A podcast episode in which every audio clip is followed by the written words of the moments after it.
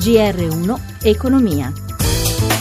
Bentrovati all'ascolto da Amalia Carosi. Rallentano le contrattazioni nella settimana pasquale con i mercati finanziari in cerca di una direzione. Alcune indicazioni potrebbero venire dal discorso che il presidente della Federal Reserve americana terrà stasera sugli indici. Ci aggiorna da Milano Paolo Gila. Buongiorno da Milano, Janet Yellen parlerà alle 22 ora italiana, quindi a mercati chiusi. C'è attesa lungo tutta la dorsale dei listini azionari europei con Londra praticamente piatta, neutrale. C'è dello 0,33% Milano, la peggiore Parigi meno 0,56%, Francoforte meno 0,21%. Le attività sono contrastate, alcuni titoli del listino sono in evidenza. Paolo, soprattutto... ecco, oggi a Milano debutta un nuovo titolo. Di cosa si tratta e come sta andando? Avio è il nuovo titolo che stato collocato, già esisteva Space 2 che si è fuso con Avio il titolo sta guadagnando l'8%.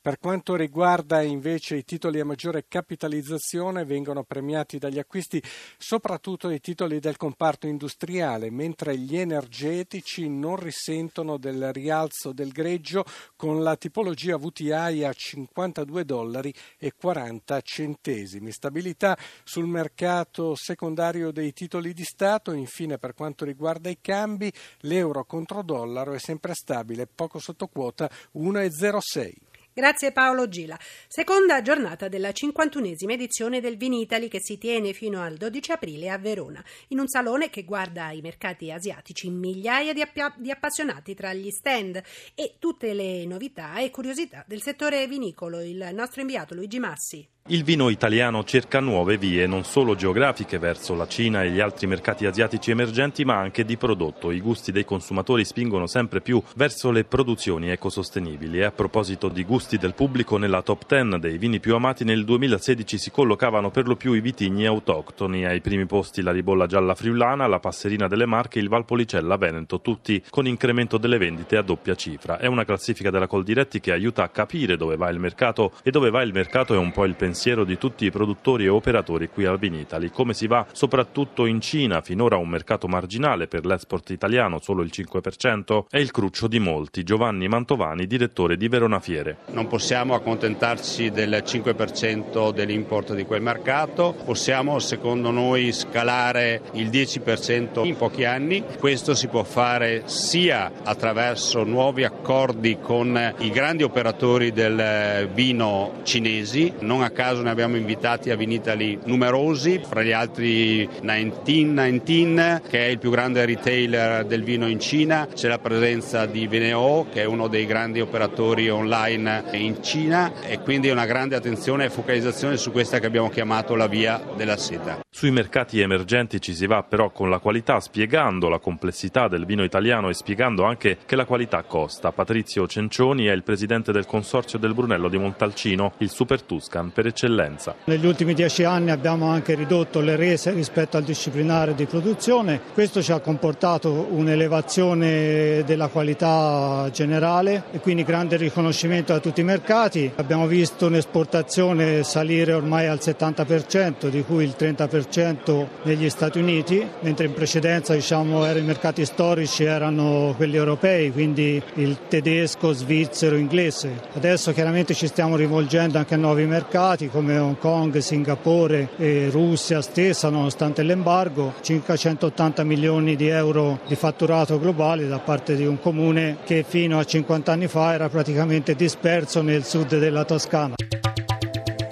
Ringrazio Massimiliano Savino per il supporto tecnico. Da Amalia Carosi, buon proseguimento d'ascolto sempre su RAI Radio 1.